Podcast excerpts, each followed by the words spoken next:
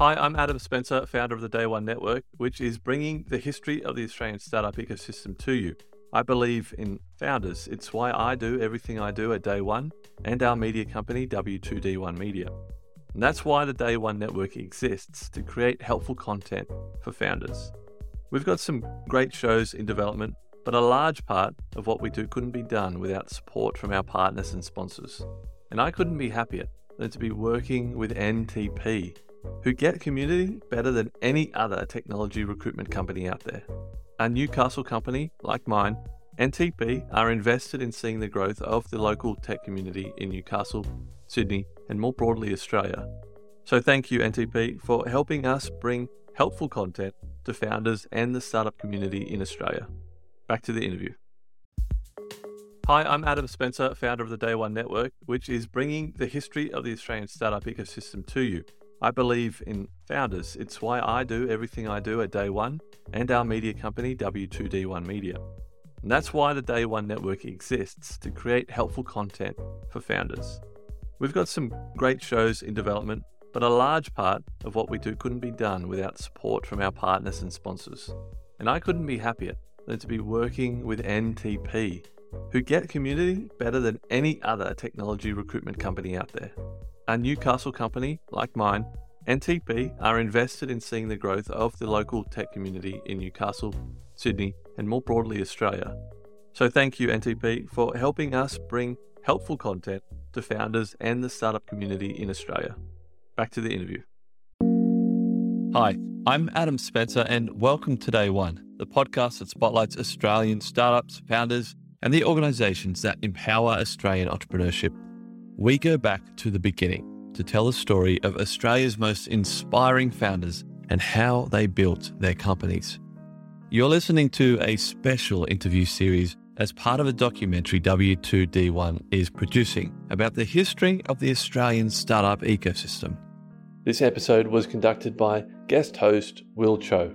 Hi, everyone, and welcome back to the Australian Startup Series interviews. Our guest today is Vicki Engsall. Vicki, it's so good to have you on the show today. Thank you. Thanks for having me. I'm very excited.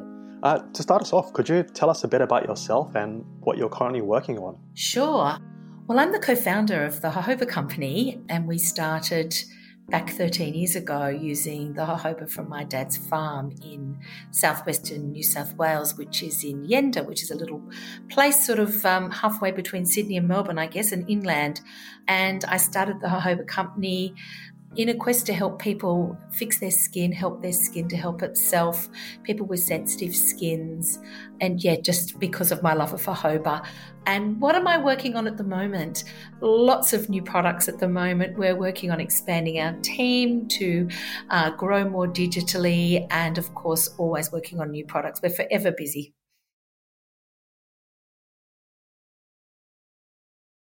For the uninitiated, could you tell us what jojoba is? You mentioned that it was for sensitive skin. Definitely look, it's for all skin types. So, jojoba is first and foremost a liquid wax ester, and it every other plant in the plant kingdom produces an oil, and jojoba produces a liquid wax ester, and this liquid wax ester is the closest botanical match to our skin's own natural oil. So there's nothing botanically that suits our skin or is closer to our own skin than jojoba, and because of this, it's able to get down into the skin. It's able to help the skin to help itself. It's able to help skin conditions. It's able to balance balance out oil production. It's able to do over a hundred things for our hair, our skin, our bodies. It can work so well to deeply moisturize the skin. It can help the skin with any anything going on with the skin, and it's just a great all-round product. It's one that when we started out, I said it needs to be in every single person's bathroom cupboard because you know it, it suits anyone from a newborn baby right up to you know someone who's 100 years old. It can suit anybody, any stage of life, and any age so many things that I'd love to dig into. But to start us off, I'd love to take the audience right back to the beginning. Vicki, what was your first exposure to the Australian startup community?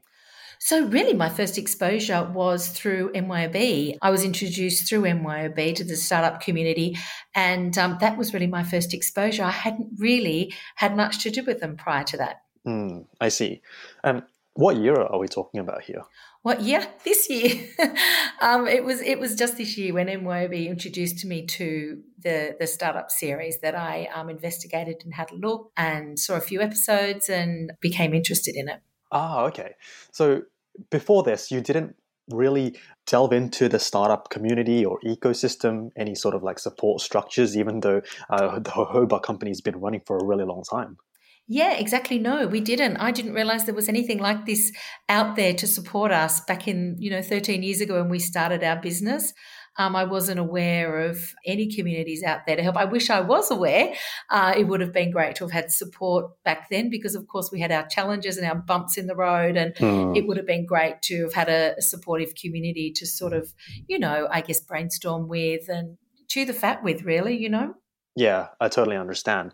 So, who would you say, or, or what organizations were there to support you, if any? Well, I guess it was more because we're in skincare and cosmetics.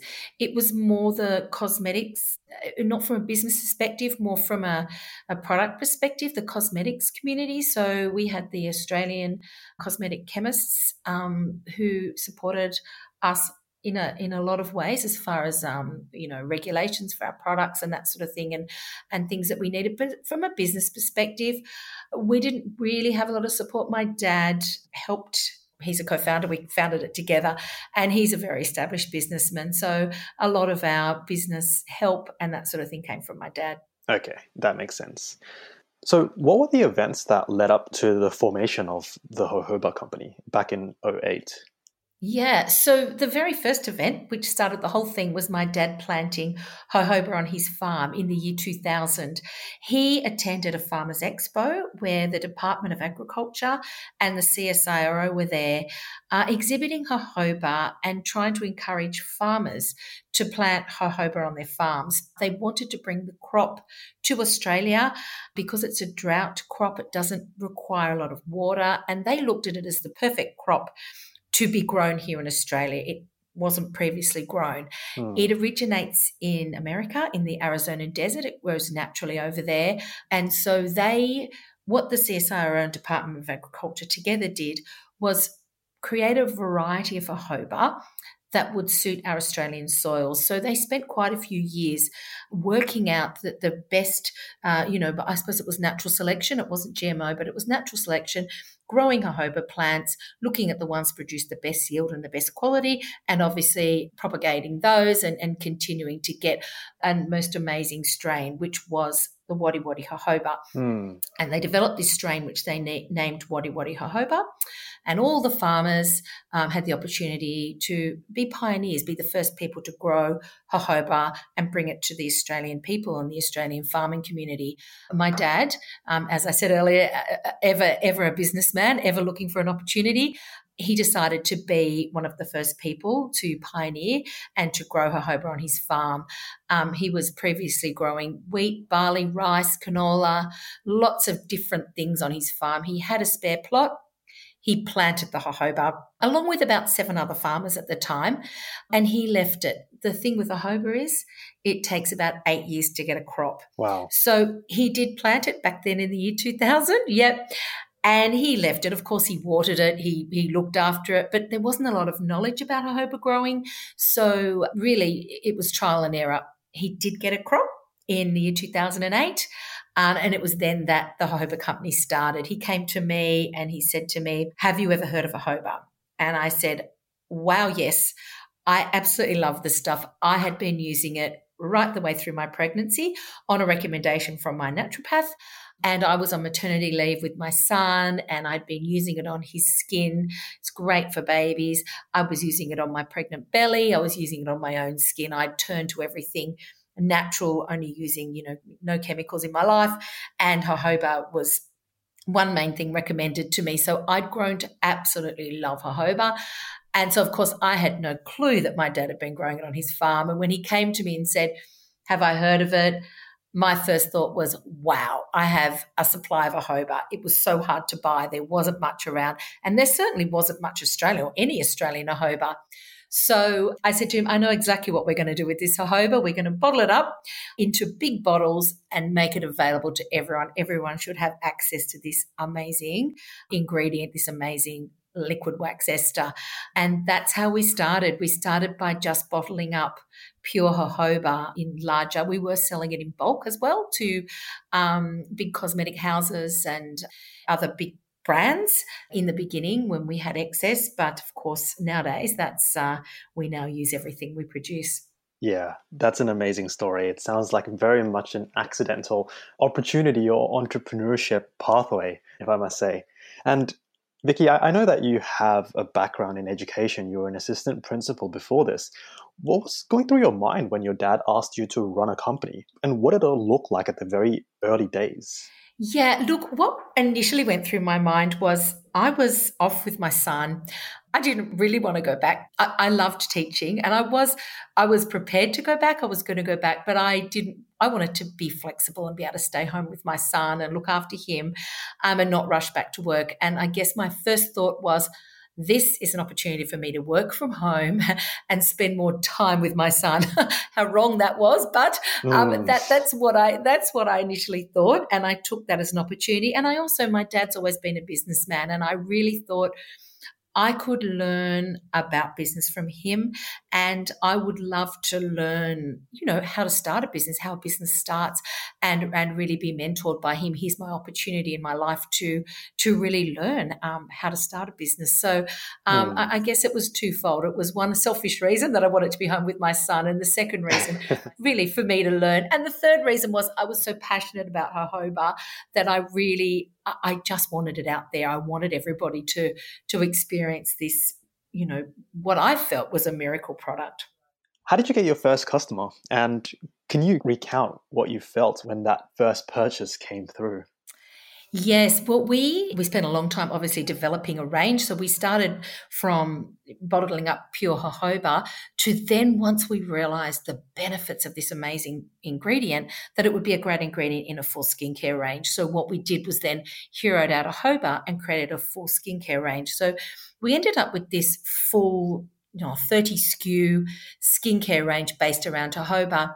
And, and what we did was back then, we're talking 13 years ago, and and it it doesn't sound like very long ago, but the landscape, the retail landscape, has changed dramatically since then. Mm. Back then, the internet wasn't big, buying online wasn't big. The, the, how did you educate customers? How did you get people to buy? So back then, trade shows were really big. And there was a beauty trade show for uh, beauticians and beauty therapists.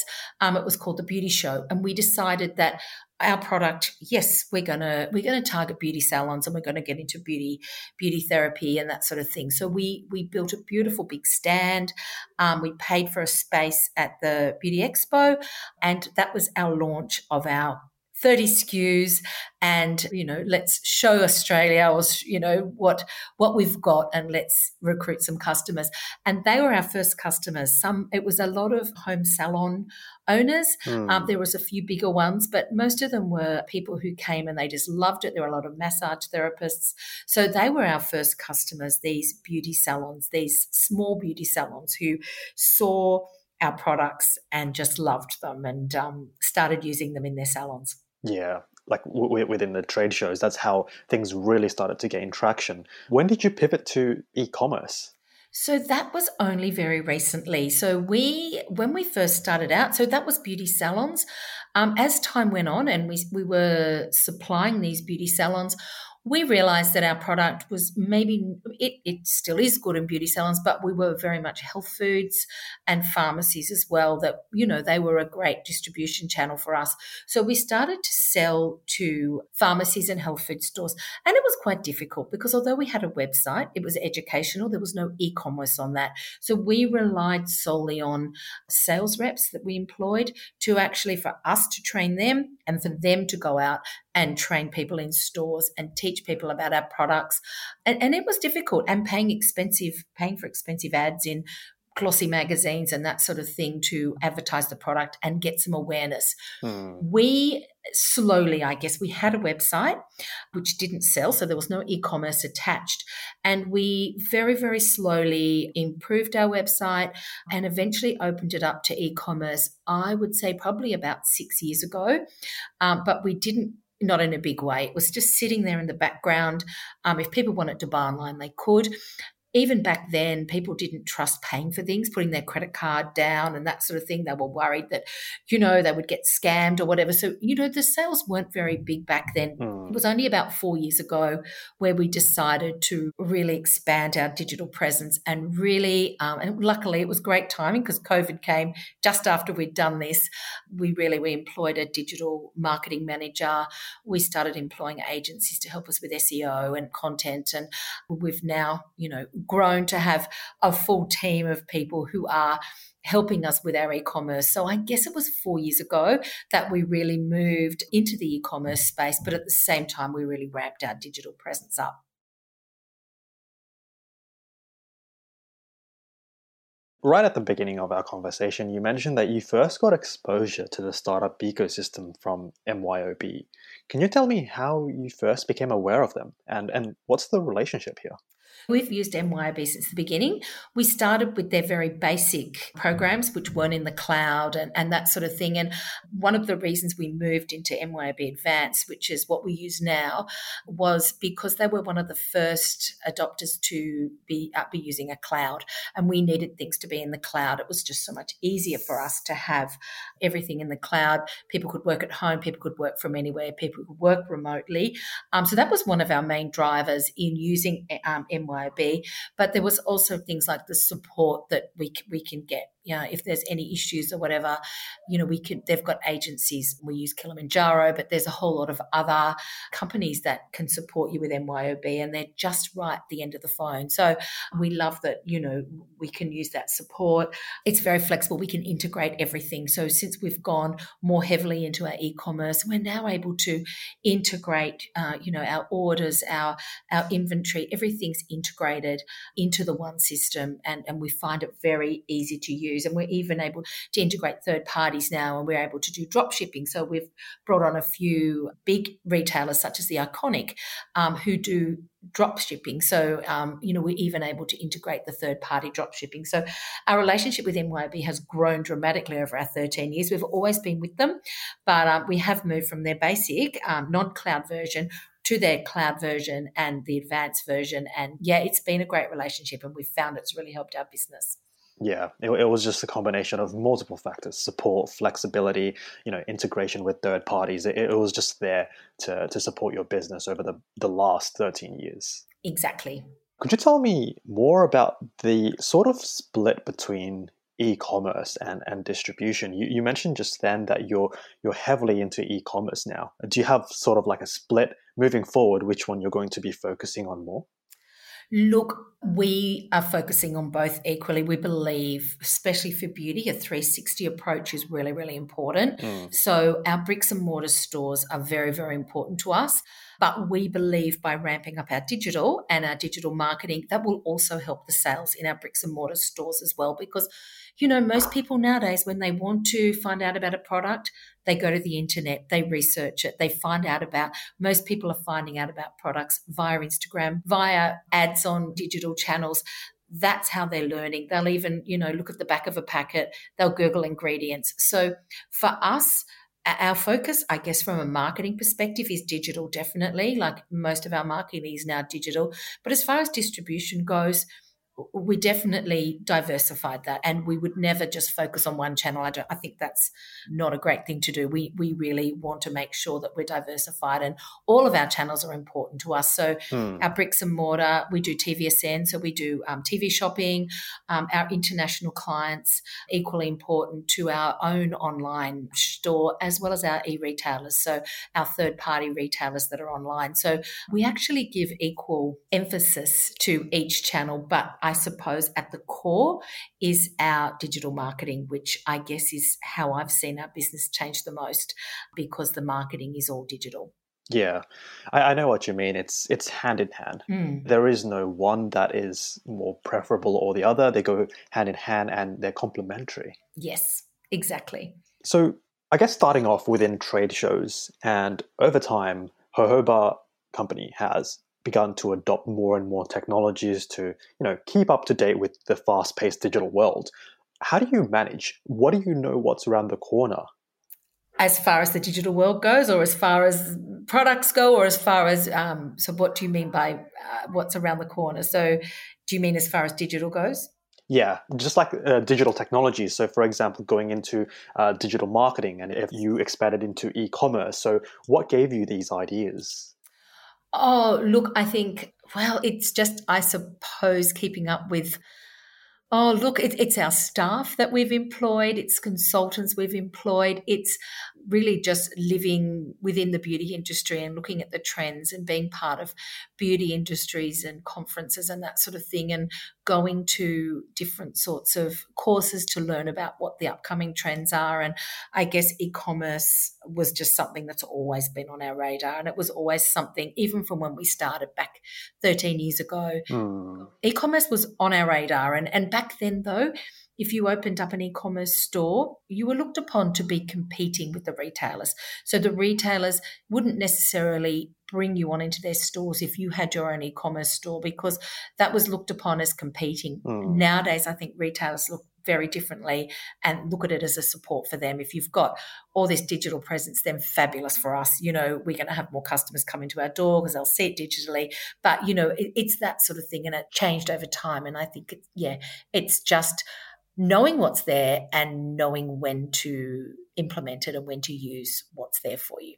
I know what you mean. It's just the continual learning process. Yes. So, a couple more questions now, Vicki. If a brand new entrepreneur or founder came to you and given all your experience, your mistakes, and your wins, what what piece of advice would you give them to help them succeed?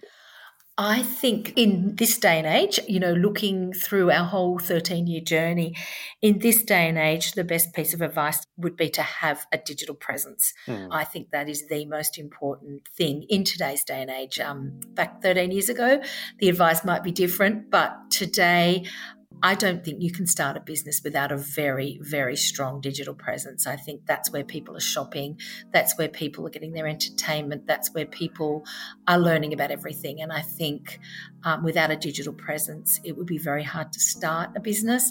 And along those lines, staff, staff that know how to do that for you. It's been one of our big wins is employing the right staff and people who really know the digital landscape and are really across it and know exactly what to do. I mean, we've got great graphics people who can create amazing content for us. We've got great back end people who can really work on the back end and make sure that everything's really smoothly running because, you know, you can look after that front end of your website and make it look pretty and beautiful, which is what I focused on in the beginning because I was all about beauty and wanting this beautiful looking website but the back end in the beginning didn't really match up to our front end and we had a few issues with deliveries and and all that sort of thing so you know making sure that you don't neglect that back end which is really important for everything hmm. to go smoothly and run smoothly and, and just getting the right staff who have the right skills to make sure everything does uh, run smoothly and yeah focusing on the whole website not just the prettiness or the you know the functionality is the boring part but it's important Absolutely. Vicki, it's been an absolute pleasure having you on the show. Thank you so much for your time. Thanks for having me. Um, what's next for you and your journey within the Jojoba company? Oh, gosh. Well, look, it's just more growth. I think we, at the moment, we're headed internationally. So we have just opened up Vietnam and we're opening up Korea. We are expanding our UK and we've just entered the US. So I think Australia, we've we, we haven't really saturated the market, but we really we feel that we've expanded in Australia to a point where there's not a lot of expansion left. So we've moved offshore. So that's our obviously our next step is the international, the global stage, and hoping to um, really kick some goals globally.